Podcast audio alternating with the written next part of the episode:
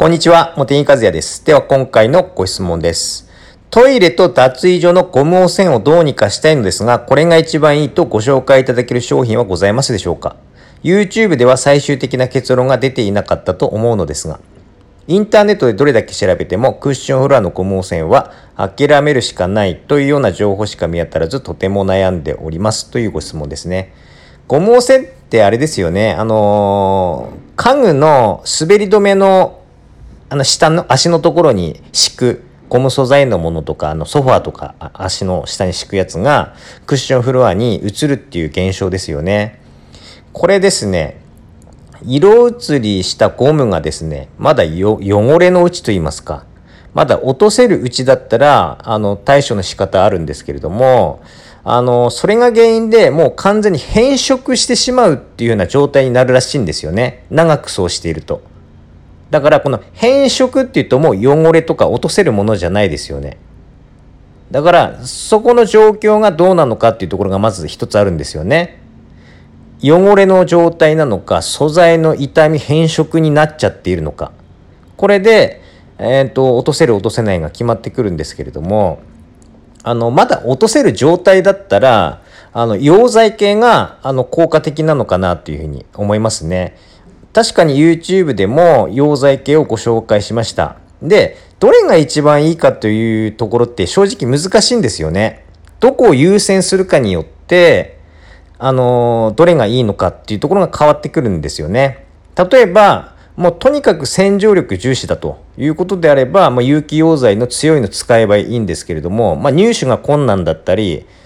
あのまあ、とてもあの危険なもの、まあ、怖いようなものですから、まあ、使うのが不安だったりしますよね。例えば、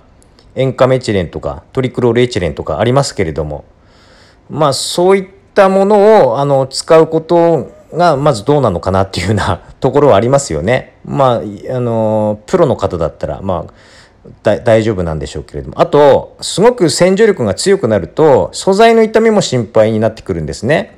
ま、クッションフロアは確か塩ビだと思うんですけれどもさっき言ったような強いものが塩ビに対してどこまで大丈夫なのかっていうところもあの私もわからないので、まあ、目立たないところで試して使うってやり方になるんですけれども、まあ、そういったところをちゃんとできるのかっていうところも出てきますよね。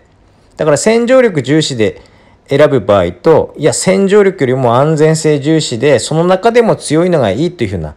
考え方であれば優先度であれば私がお勧めするのは橙の雫という商品ですね。はい。だから、ど、だからただ橙の雫では落としきれない場合もありますよね。その洗浄力重視で見てないので。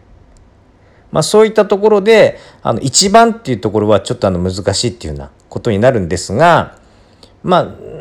あ、その、まあ、トータル的なバランスで考えると、やっぱり、あの、橙の雫がいいのかなっていうふうに思ったりしますね。うん。あとは、あの、ネイルの除光液ですね。除光液には有機溶剤、な何らかしらのあの種類が入ってますから。だから除光液を試すっていうことも一つですね。まあ除光液もいろんな種類のものがあるので、まあいろんな、あの、それぞれどのような溶剤が入ってるか、どのような組み合わせで溶剤が入ってるかで、洗浄力っていうのは変わってきますから、あの、今使っている除光液で試して落ちなかったとしてもですね、他のもので落ちる場合もありますし、逆の場合もありますありますし、それは一括りに除光液と言えない部分はありますよね。はい。で、これはですね、あの、繰り返しになりますけれども、落とせる状態、いわゆる色移りの汚れであるっていう状態の場合なんですよね。で、もう、あのー、もう、クッションフロアの変色のようになっちゃったということであれば、もう、そうですね、諦めるしかないと思います。諦めるしかないっていうか、もう、あの、張り替えするとか、うん、そうですね。こう、こすってみて、表面をこう、こすってみて、どの程度いくかなっていうふうなところもありますけれども、まあ、こすることであまり攻めちゃうと、まあ、それで傷んじゃいますからね。うん。まあ、そんなところでしょうか。だから、まあ、あの、まず試すとしたら、溶剤を試してみると。でも、それで落ちないことっていうのは、まあ、当然、ゴム汚染の状態によってはあり得るということですよね。で、溶剤は、やはりですね、洗浄力強いので、あの、必ずですね、目立たないところで注意をしてですね、あの、かえって傷んだりしないように注意しながらお使いになるというところが、あの、絶対必要になりますね。はい。ということで、今回はこれでおります。どうもありがとうございました。